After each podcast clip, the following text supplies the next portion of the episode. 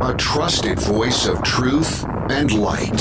The narratives that mislead most of us aren't outright lies, they're the deliberate omission of facts that could give us a more complete picture. And a rally point for those who've accepted the reality that they are not sheep. The world needs your leadership, and the essence of leadership is using your influence wisely, wherever you happen to be standing. This is the Brian Hyde Show. Hey, once again, welcome to the show. Our program is sponsored by great businesses like the Staples Turner team at Patriot Home Mortgage, Nikki's Wholesale Food Warehouse, and also Jeff Staples Real Estate. By the way, if you know someone who would be a good fit, someone who uh, you would like me to evangelize for, well, point me in the right direction. I'd be more than happy to uh, get their word out to a dedicated audience of listeners and wrong thinkers who are are here to uh, get a little glimpse each day of what life is like outside of the echo chamber. There is no requirement that you have to agree with everything I say. You don't even have to you don't even have to agree with me. How's that for fun? All I ask is that we each try to think as clearly and independently. That's the kind of information I try to share with you. In fact, there's something I wanted to share with you that uh, I saw yesterday on Facebook that just it has lingered in my mind because it is such a profound observation. And it makes me think about how I go about doing what I do here on this program. This is the this is the quote. This is from TK Coleman, one of the superstars from the Foundation for Economic Education. And he says so many people hold themselves back because they think, well, I'm not unique enough, and there are already a bunch of artists, writers, thinkers, and creators out there. But, he says, what if it wasn't about being the best? What if it was about serving those who will only receive it from you? That hit me like a ton of bricks. And look, I'll, I'll confess, you know, anybody who gets behind a microphone or gets in front of a camera, uh, always at some level there's the goal of, look, I want the most viewers, the most listeners. I want, I want to build the biggest audience possible. But this kind of puts a little different perspective on it. And this is one of those cases where I think I think I'm beginning to understand that it's it's actually the quality of that audience. Let me put this another way. The quality of the connection you and I have over quantity. I would rather have uh, an audience made up of a small audience made up of people who really actually care about the material being presented or at least are, are doing their honest best to seek out information that, that betters their understanding of the world than a massive audience of people who are just there so that I can speak soft things into their ears and, you know, hit them with platitudes and otherwise, you know, stroke their egos. I hope that makes sense. And I hope you understand that uh, I do not take you for granted. The fact that you would spend some of your valuable time with me, whether it's on a daily basis or, you know, you just check in every now and then to see if I'm as crazy as you thought I was. I appreciate you being a part of my audience. There are so many voices out there. There are so many ways and, and, and places where you can get your information. It is really a privilege to be one of the people who can help provide some further light and hopefully some knowledge on what's happening in the world. Thank you for letting me do that. All right, now, where to begin?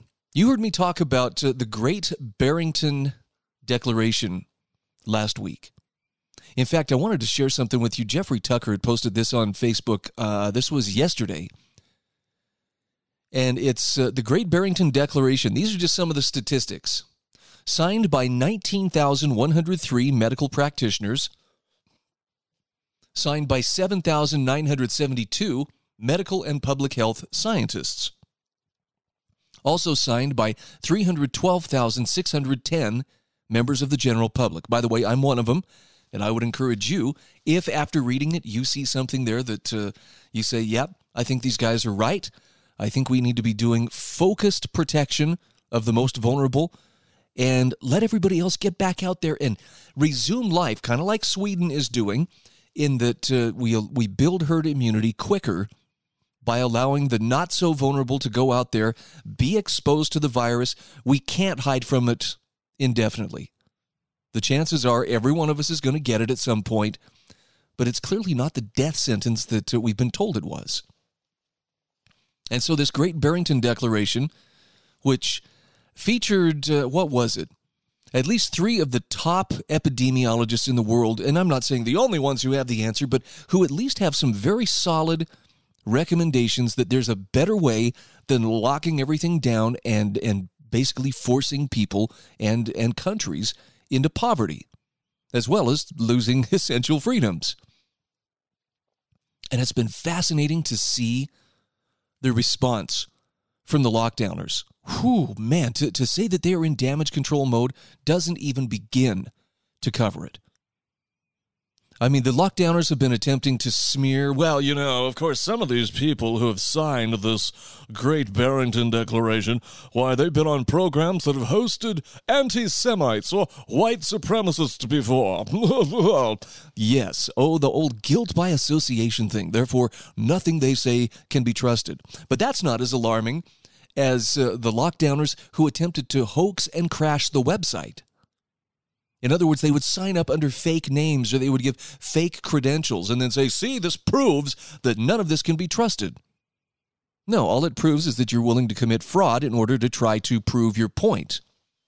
And I guess, uh, from what I understand, the, the people who are administering the Great Barrington uh, Declaration website now are going through and verifying each name of the people who sign up now there's tens of thousands of those names coming in, you know, at any given time. So you can imagine that's pretty time consuming. But let's not lose sight of what the real goal is here. The idea isn't that, uh, well, they made this great Barrington Declaration in order to um, overthrow the official narrative and to say you can only believe this. All it was offered as is an alternative another way of approaching this that doesn't result in the personal and economic devastation that the lockdowns have caused so far. And these are serious people. These are actual, you know, public health specialists, actual, you know, medical specialists in epidemiology and virology and other things. None of them are claiming to be omniscient. None of them claim to have all of the answers. All they're doing is having a dialogue that strays from within that three by five index card, as Tom Woods would say, of approved opinion. And it's got the lockdowners absolutely terrified. I wish I could share all of the links here. I, I, unfortunately, in putting the show notes together today, didn't have time to go through and give you all the links. If you're on Twitter, there's there's two people I would strongly recommend that you follow if you want to get some really good information on this, Jeffrey A. Tucker, who is the, uh, I think he's the um, editor in chief for the American Institute for Economic Research. That's a guy who you should definitely follow. Phil Magness, M A G N E S S, another brilliant economist and historian. And th- this guy's BS detector is as finely tuned as any that I have seen. And Phil is an absolute knight in shining armor when it comes to debunking the debunkers. I mean, he is just on fire. In fact, I'm looking at a recent uh, tweet that he sent out just a little bit earlier. Um, this was actually in the wee hours of the morning. A sitting member of the U.S. Congress now is calling on his supporters to shut down the Great Barrington Declaration. And Phil says this is a particular this is particularly alarming following several days of lockdown or attempts to hoax and crash the website. It's Representative Sean Casten. I don't know where he is. I think he's Illinois. But uh, yeah, scared to death. This is a massively dangerous, deadly idea that will lead to millions of dead Americans. We need to shut it down now. Which apparently is uh, Representative Casten's answer to pretty much everything. Look, there are people who are pushed right now to the very limit. We are backed into a corner. I don't like what comes next when we have to put our foot down and say enough. Because it appears there are, are equally motivated people who are intent on keeping us backed into that corner. And I believe they uh, they will continue to consolidate power and use force as they have done before to try to maintain their control. Why can't we have this dialogue? Why can't there be a broader debate on the best way to approach this? I mean, for crying out loud, look at look at Governor Gavin Newsom in California. It's it's getting to the point where it's almost it's almost comical the extent that he's willing to go to. And I can't answer for you. I can only answer for me, but there, this has been so politicized that I think we reached the danger zone a long time ago and zoomed right on past it. When we come back, we're going to spend a little bit of time talking about why it's so dangerous to blur the line between science and politics. I've got a great piece from Rob Sutton from Spiked Online. Stay with us. We'll cover that coming up in the next segment.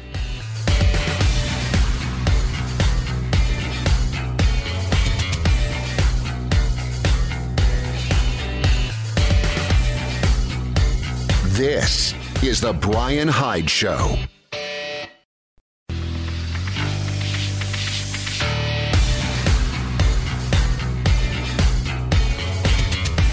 This is The Brian Hyde Show. All right, welcome back to the show. Our program is brought to you in part today by Jeff Staples Real Estate. It would uh, I would take it as a great personal favor if you or someone you know is in the uh, market to sell a home or to buy a home. And, and this is, I guess, this is mostly true for my listeners in the state of Utah. No matter where you are in that state, Jeff Staples is the guy I want you to talk to. He's with ERA Brokers Consolidated. He has people all over the state.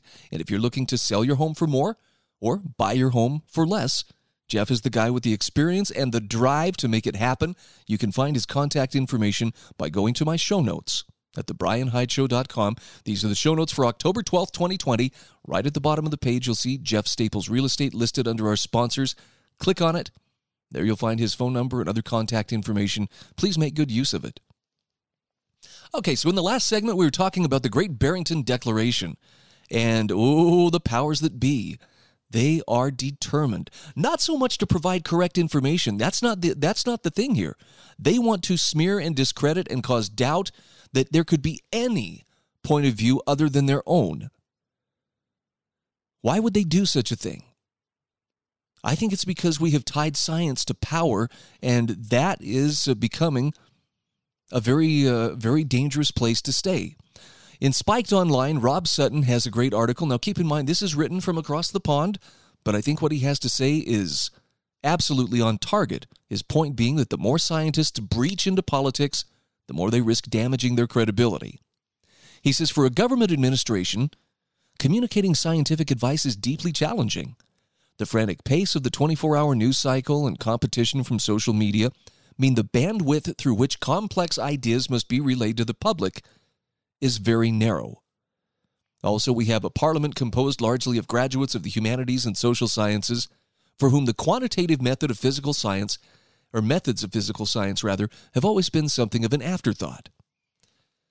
Now, he says this is not to excuse the government's erratic COVID 19 response, but the incentive structure of our broadcasters is such that cata- catastrophizing 10 second sound bites will gain greater traction than a level headed exposition of the likelihoods, advantages, and challenges of various competing strategies. Rob Sutton says it's only reasonable to expect some degree of sensationalism on the part of the media when addressing the pandemic. What we should not expect or excuse is when the government scientific advisors and spokespersons funded by the public purse and bearing considerable social responsibility provide cynical interpretations of data of questionable validity and drawn from a weak evidence base, all in order to justify further restrictions. Dang. In a nutshell, does that not describe the problem that we're facing all over the world right now? Politicized scientific advisors. Now, Mr. Sutton says the uh, government's scientific advisors have, in an unprecedented manner, served as a go between during the pandemic, taking government policy and relaying it to the public through a series of press conferences. The positions of chief medical officer and chief scientific advisor have rarely been required to venture into the fray of public debate, debate rather. But the curious interface of science and policy which now shapes our lives has given these positions an authoritative platform. and the influence they now hold over the minutiae of our public and private lives is unprecedented. He says policy should be based broadly on common sense and an understanding of human incentives. When policy must regulate matters involving human behavior, this is tricky. COVID has thrown an additional element into the mix which considerably complicates things. An invisible pathogen whose biology, replication cycle, transmission behavior, and susceptibility factors are, in many respects, still unknown. He says we've therefore shifted into realms in which most politicians would best tread carefully, if at all. Science should serve as a guide here, explaining what is required to navigate such perilous terrain. In turn, it is of the highest importance that those scientists act or scientists involved act with integrity, uphold the ideals of the scientific method, and keep out of politics. Scientists, he said, we must remember are human beings. They do not act with perfect impartiality and are susceptible to the same cognitive and moral failures as the rest of us. This is precisely why the scientific method prizes replicability, openness, and skepticism. He says science should be a meritocracy of people and ideas. But scientists don't exist in a social vacuum, and groupthink can easily take hold. This is why science and politics should be kept separate. But the line between the two has been blurred. The recent press conference at which a graph projecting 50,000 new infections per day by mid October was presented is a case in point. Chief Scientific Advisor Patrick Vallance stressed this was not a prediction, and indeed we are nowhere near that level now. But that scary graph was bound to dominate the headlines, and it served the purpose of rolling the pitch for further restrictions to be announced by the government. What we have here then are exercises in political communication not scientific communication. Rob Sutton says the leading scientific advocates of lockdown present a carefully curated set of projections to suit a predetermined narrative. Instead of weighing up likelihoods and considering alternative hypotheses, a single catastrophic outcome is waved at us. This merging of science and politics, he says, may well outlast the coronavirus. The existence of a credibility gap between politicians and the public is an accepted and healthy part of a skeptical democratic society. But the formation of a credibility gap between the scientific community and the public would be a disaster for science. This is from Rob Sutton, junior doctor, recent graduate of the University of Oxford Medical School. I tend to agree. By the way, I'm glad he mentioned the word democracy. I want to share with you a quick piece here. This is from my friend Gary Arnell. Last week, we reported how Senator Mike Lee was taking a lot of heat over a tweet about how democracy isn't the objective. Peace, liberty, and prosperity are. We want the human condition to flourish, and rank democracy can thwart that. You remember this? We talked, I think, on Friday about it. Gary Arnell writes During the October 8th, 2020 vice presidential debate between Kamala Harris and Mike Pence, Utah Senator Mike Lee, in quarantine after testing positive for COVID 19, posted several tweets that quickly got him in hot water. The most egregious, apparently, was the one in which he said that uh, democracy isn't the objective, the one I just shared with you. Now, within, 20, within 24 hours of this tweet, Senator Lee faced a backlash of pitchfork wielding torch wavers, screeching about how a U.S. Senator was undermining the foundations of civilization. And he has example after example of people losing their minds over Senator Lee's tweet. But Gary says the only thing controversial about this tweet is Senator Lee's spelling. He did have a typo in there. Otherwise, anyone nominally familiar with our country's founding and the structure of government laid out in the U.S. Constitution would, imme- would immediately recognize that rank democracy clearly and Lee confirmed, is referring to the founder's concern over the dual nature of humankind reason versus the impulse of passion. Now, he backs this up with a quote from James Madison from Federalist number 10, who said, Democracies have ever been spectacles of turbulence and contention, have ever been found incompatible with personal security or the rights of property, and have in general been as short in their lives as they have been violent in their deaths. Now, Gary says our constitutional structure seeks to harness man's reason while subduing his passionate and impulsive nature when it comes to lawmaking. This is why we have a bicameral legislature with presidential veto, enumerated powers, the Electoral College, etc. Even the Bill of Rights was the majority telling its future self what it couldn't do to minorities. Rank is referring to man's baser nature, the violent passions discussed in Federalist 63. So, yeah, there is a bad definition of democracy. Has that ever occurred to you? We're going to come back to this in a few moments because Gary uses this as a wonderful stepping off point for how we can all make better arguments about whatever it is we're trying to argue. And we can also do better to understand what our opponents are trying to say. We'll be back right after this.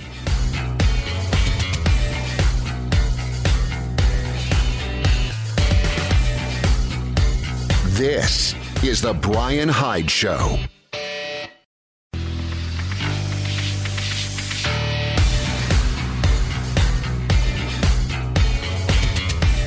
This is The Brian Hyde Show. Hey, once again, welcome back to the show. And once again, please take my invitation to uh, check out the show notes at thebrianhydeshow.com. There's something else that I would really like to ask of you, and this goes back to uh, what I mentioned earlier on in the show. It's not about, hey, I'm trying to build the biggest audience in the history of uh, broadcast or podcasting. Um, no, I want to build the most quality audience because you actually um, are valuing what I'm sharing with you. But there's nothing that helps me do that more than getting feedback from you. And there's a couple ways you can do this. You can uh, you can subscribe to the podcast, especially if you subscribe on the Anchor FM podcast platform, and there's a link right at the bottom of the show notes. Subscribe to the podcast. You can leave me a voicemail, and I'll be happy to, to respond. Or if you go to my website, just uh, go to thebrianhydeshow.com. At the end of each episode of the show notes, you can leave comments there as well. Or you can send me an email. It's it's look, there are multiple ways to contact me. I do welcome your feedback, the good, the bad, the ugly whatever I can do to do my job better, you know, I need your help to make sure I'm staying on course. So there's your invitation. All right, back to the commentary from Gary Arnell. I love this. He's talking about Mike Lee and and how he is not anti-democratic, at least in the sense that people are accusing him. When Mike Lee refers to rank democracy as being, you know, a, a way to undermine the values that actually make life worth living, prosperity and liberty and freedom. He's not talking about, uh, you know, democratic uh, aspects of government. He's talking about passion, the crowd, the, the lynch mob taking over for a more reasoned and rational approach to government. Now, obviously, Gary says this was the meaning of democracy the, the, the baser nature of man, the violent passions that Madison discusses in Federalist 63. That's what Senator Lee had in mind. Now, he says, are there other uses of the word? Yes. Sometimes we use democracy in a desirable sense, like a shorthand. When saying federal constitutional republic feels too wordy, absolutely. But he says that brings him to his main point. This is a classic case of making a man an offender for a word. Yeah, Isaiah. Democracy, like many words, has multiple meanings. And Gary Arnell says Lee is using one word in one way, and the mob is attacking him using a different meaning of that word. Put in modern terms, Lee's opponents are attacking a straw man. The fallacy when we give the impression of countering an argument while the actual idea is not properly addressed or refuted. In addition to being intellectually dishonest, it creates an enormous amount of noise. Citizens already inundated with information have to wade through stacks of straw to get at needles of truth. Now, last week, Senator Lee was tw- trending at number four on Twitter as the mob ravaged his comments. That's a lot of straw men. That's a lot of fake news. And Gary says our discourse would get so much farther if we would instead use a steel man approach when we represent our opponent as they would represent themselves, not presenting and attacking a caricature. A few years ago, he has a link uh, from an article here from uh, The Atlantic. He says The Atlantic wrote powerfully about steel manning as the highest form of disagreement. Perhaps Lee should be more clear in his tweeting and spelling, but he says we can be more generous, gracious, and accurate in our critiques, addressing what the speaker meant, not one of the many possible misrepresentations of it. Now, I agree with what Gary is saying here wholeheartedly.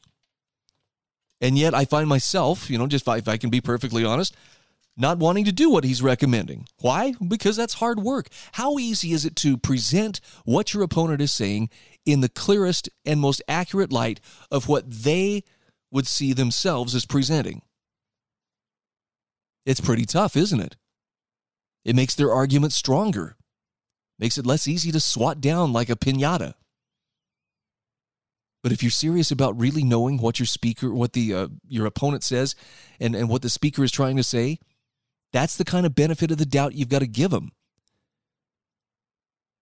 Why is it so hard? I think I have an answer, and maybe I'm wrong on this, but I think it's just pride. I think that's all it is. We're, you know, nobody wants to be wrong. But if we can set aside that pride, even if it's just giving ourselves the luxury of saying, look, I could be wrong. That's how you can start having some productive discussions as opposed to shouting matches and then casting aspersions, name calling, most creative insults, and you know the whole scorched earth mentality that goes into so much of online argumentation particularly. Plus it will make you a better I'll say a better debater, although maybe debate isn't really, you know, your goal but it'll make you a better communicator. And let's say you're hashing out an, art, an article or an argument with somebody and you want to present your case. If you know their case and if you can state their case in a way that they're like, yeah, that's that's exactly what I'm saying. That's not you saying, okay, then you've won. But it is you showing good faith that I'm willing to hear you and, and try to portray you as honestly as possible in what you're saying, as opposed to that distorted straw man that I'm now going to tear apart and then proclaim myself the victor. This is solid advice, and I expect nothing less from Gary. He's a great guy. So, anyway, I have a link to this in the show notes. I would encourage you check it out for yourself and understand that uh, we can make better arguments by better understanding our opponent's point of view. It doesn't mean you accept that point of view. It just means you're willing to step over from a little different vantage point and take a look at it and see if maybe you can understand where they're coming from. All right. Hey, moving on. Found a terrific article from the Foundation for Economic Education this weekend, and, and it really hit me because it's a, a woman named Lydia Kapp explaining what happened when she followed her husband down the rabbit hole of Austrian economics. Now, I know a lot of people don't really have that interest. I don't want to study economics. That sounds boring, man. Crunching numbers and theories. You know, how, how can this be interesting? And I once felt that way myself. I've since learned that uh, really, if you're serious about understanding the world at a deeper, deeper level than just political bumper sticker slogans, you have to learn about economics. And if you're going to learn about economics, Austrian economics, I believe, gives you the best, most honest depiction of what free market economics are about. But I want you to hear Lydia Kapp's story. She says, long before reusable grocery bags came into social fashion, my great aunt a, bought a canvas bag with the words chronic student printed on it in bold red letters. And she used that bag for her books when she went back to school in her 40s for a degree in accounting at California State University, Northridge. She says, Now I use that uh, and reuse that bag for grass fed beef and kettle cooked potato chips. And every time I do, she says, I think of the very particular, very stubborn, smart as hell woman who gifted it to me. She knew that I understood the importance of learning and that I wouldn't ever stop. But she says, Let's be real though. Learning is hard. Learning is being a beginner over and over and over again. Learning is being genuinely vulnerable to strong logic and sound reasoning that might just bowl over everything you've ever known and believed. And so Lydia Capp says when her husband started going down the rabbit hole of Austrian economics, a school of thought which considers large scale production, distribution, and consumption of goods as directly related to small scale human, individual human interaction, she says, I did my best to encourage him, while simultaneously expressing that economics just wasn't for me. After all, she says, I'm an actor and a screenwriter. What could the Austrian school have to offer me? Slowly but surely, though, phrases like demonstrated preference, incentivized, and negative rights begin to infiltrate my understanding of the world. As a side note, she says, I highly recommend marrying a smart chronic student. The quality of conversation is not only incredibly diverting, but also very instructive. She says, The more I pitted my ideas of what surely must be true against his ideas of what surely must be true, the more my ideas waned in strength. She says, I realized that what I believed wasn't so much untrue as it was incomplete. I had looked at the first order of consequences of ideas and policies, whereas my husband, thanks to his self styled studying of the Austrian school, was beginning to look at second, third, and fourth order consequences that I had stopped short of considering, but which very much impacted the world around me, regardless. She says, cue to five years later, and I'm finally reading Economics in One Lesson by Henry Hazlitt. And she says, you know what? Economics absolutely is for me. The artist, the storyteller, because economics is, in fact, an art. We're going to come back to this in a few moments. I really hope this is kindling a little flame of curiosity in your heart right now. And if you're going to start somewhere, Henry Hazlitt's Economics in One Lesson is a marvelous place to start to get your mind around what economics is. We'll be back in a moment. This is The Brian Hyde Show.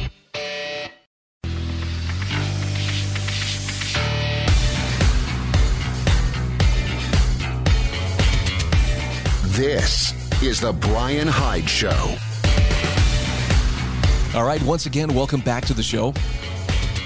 All right, I'm doing my best to convince you that, hey, it's not only fun and productive, but it's actually kind of cool to study economics. That's a tough sell. I not only say this because when someone tried to convince me of that, oh, I don't know, 15 years ago or thereabouts, I was resistant. But I'm sharing with you this article from Lydia Capp, who is an actor and screenwriter and she's talking about how things changed for her. What happened when she followed her husband down the rabbit hole of Austrian economics? And she says it, started, you know, pretty mild. Well, what could it possibly offer me? You know, someone who's in the fine arts, you know, how could I possibly benefit from it? But thanks to conversations she had with her husband, who apparently is a lifelong learner, a chronic student, as she puts it, she says, I have really come to understand economics absolutely is for me. Even, even though she's an artist and a storyteller, because she says economics is in fact an art. Now, she highly recommends Economics in One Lesson by Henry Hazlitt. And she has a quote from him Hazlitt observes the art of economics consists in looking not merely at the immediate, but at the longer effects of any act or policy. It consists in tracing the consequences of that policy not merely for one group, but for all groups. End quote. By the way, he's saying what Frederick Bastiat said in his incredible essay, The Law, way back in the uh, early 18, well, mid 1800s. You might think there might be some truth there. Maybe it's worth checking out. In this case, Lydia Capp says tracing all of the potential effects of any policy or act, both in the short term and in the long term, requires something with which every artist is richly acquainted imagination. What, in fact, is the imagination if not thinking ahead, envisioning in the mind that which has not ever been and might never be, or could be, or should be, or would be, or will be? She says Hazlitt uses a multitude of examples to illustrate how nigh on every shortcoming in political and economic policy comes from someone, somewhere, being short sighted even good intentions can have unseen negative effects. Federal tax dollars, for example, may pay for the building of a beautiful, genuinely useful bridge. But what is unseen, what one must use the imagination to contend with, is everything not built and not paid for because of the taxation and therefore removal of said dollars, homes, movies, sweaters, tickets, health care, food, bikes, dance classes, tutoring, television, scholarships, and more. So the bridge may be visible and easy to admire. The losses to the individuals and the industries that would grow through their patronage are not. And she, she says a truly good economist, if she's to be of any genuine use to society and not accidentally steer it towards destruction by the death of a thousand cuts, must see beyond the bridge. She must train her imagination so that she can also see every individual and every in- industry which suffers as a result of this government taxation, which forcibly brought the bridge into existence, and include them in her big picture. Likewise, she says, the actor trains herself to see and even embody that which is invisible, a life she never lived, loves she never had, injuries she never endured, hopes she never carried, pains she never bore. If an actor exclaims, My character wouldn't do that, in reference to something her character clearly does in the script, but which she herself simply doesn't like or can't seem to make truthful in her performance, her distress doesn't excuse her from her responsibility to embody what is written. Not even bad writing, if in fact she's right and her character wouldn't do that, excuses her. For it's still explicitly her job as the actor to imagine herself into the entirety of the script, not cherry pick the parts that resonate with her and blame the writer for the rest. She asks, What faith then should we put in economists who refuse to imagine themselves into the entire script of an act or policy, the good and the bad? The entire script includes the consequences for all groups, not just one. The entire script includes long term effects, not just immediate. I love the analogy here. A bad actor ruins a play, a bad economist ruins an economy. We, the people, should be choosy with both. And she says, Now I understand why all those years ago I just politely nodded while my husband spoke of free markets and Murray Rothbard, talking about economics with someone who's never before considered the unfathomably complex and invisible consequences of economic policies on the lives of hundreds of millions of people is like talking about acting with someone who's never before considered what it might be like to actually feel the feelings of an unreal person coursing palpably through your physical body. She says the conversation is foreign the terms are new. The frames of reference we've soaked in over the years and used to navigate the world have to be shaken and stirred and swallowed like martinis so we can relax a little bit and listen to what is essentially a new language without becoming defensive. She says we must be willing to learn. We must be willing to be beginners. We must be willing to be vulnerable to logic and sound reasoning, even when it bowls over our preconceived notions of how the world works we must become and we must remain chronic students. She says, I'm an artist. I'm learning to be an economist, and you can too. And by the way, if you if you check this Lydia Capps article on the Foundation for Economics Education, there is a link from fee.org where you can actually download a PDF of economics in one lesson for free. Won't cost you a dime. The only thing it's going to cost you is that ever precious commodity of time and the willingness to study it and understand it. I hope you'll take advantage of it. In my experience, people who study economics are far better informed and far less susceptible to all the partisan bickering just because they, they have a way of thinking outside the box. I, would, I would encourage you become one of those people. It's an ongoing process, okay? It's not like you're going to say, okay, I've arrived after a couple of weeks. But it's a process that's definitely worth undergoing. Okay, I'm going to invite you to step out of the comfort zone with me for a moment here, just for the final few moments of this segment. I want to talk about something that is going to send some people over the edge, but I feel like I need to do it. Because uh, a lot of us are wondering what's going to happen come November 3rd. I actually met up with a really good friend. I haven't seen him in probably close to 30 years. And I ran into him um, yesterday. He stopped as he was passing through town. He and his wife and I sat down and just visited. And the first question, what do you think's going to happen come the election? It's on a lot of people's minds. And it's a question most of us are kind of simultaneously asking as well as dreading. So I'm going to link to an article from Reason Magazine Why can't they both lose? This is from Katherine Mag- Mangu Ward. And what? You're saying Trump and Biden should both lose? I know. There's a lot of fear that's driving what's going on right now, and, and that's why people can't imagine one or the other not winning. But in this case, Katherine Mangu Ward, I think has has something worth thinking about. She starts with, look, they say if you don't vote, you can't complain, but she says they're wrong. Complaining is prior to voting. It's deeper and more powerful than voting. It is the original act of politics. Before there was democracy, there was sitting around the campfire complaining about the way the headman allocated the shares of mastodon meat. Bellyaching about the boss is more than a political right, she says, it is a human right. And so, in Reason's 2020 election issue, she says, We are here to complain. And this is the case she's trying to make. The candidates from both major parties are subpar. They display troubling authoritarian tendencies. Their records in office, one long, one short, are underwhelming and frequently self contradictory. Their actions consistently fail to match their rhetoric. If they agree on one thing, it's that they have the right and perhaps the obligation to tell you what to do in the bedroom and in the boardroom, in the streets and in the sheets. If they agree on one thing, it is the necessity of spending ever large sums of taxed and borrowed money in pursuit of ever vaguer goals. They helm parties that are similarly compromised and hypocritical. Even if by some miracle you actually fully agreed with a set of principles and plans as articulated by one of the candidates in a particular campaign speech or policy paper, she says you couldn't have a shred of confidence, at least reasonably, that those principles would be carried through into consistent governance. And so she asks a question Why do you settle for that? Why do you have to hold your nose and go out of your way to merely vote for the candidate you hate the least?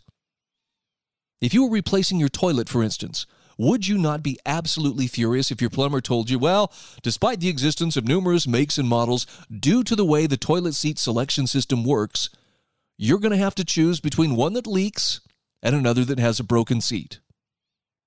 Yeah, I don't think any of us would be happy with that. She says the more fundamental something is, the angrier and more vocal you should be at being asked to choose between bad options. You don't have a moral obligation to talk yourself into the idea that a damp bathroom floor is okay no matter what people are saying in your social feeds or on your family phone calls. Check it out. It's in the show notes. I promise it will challenge you.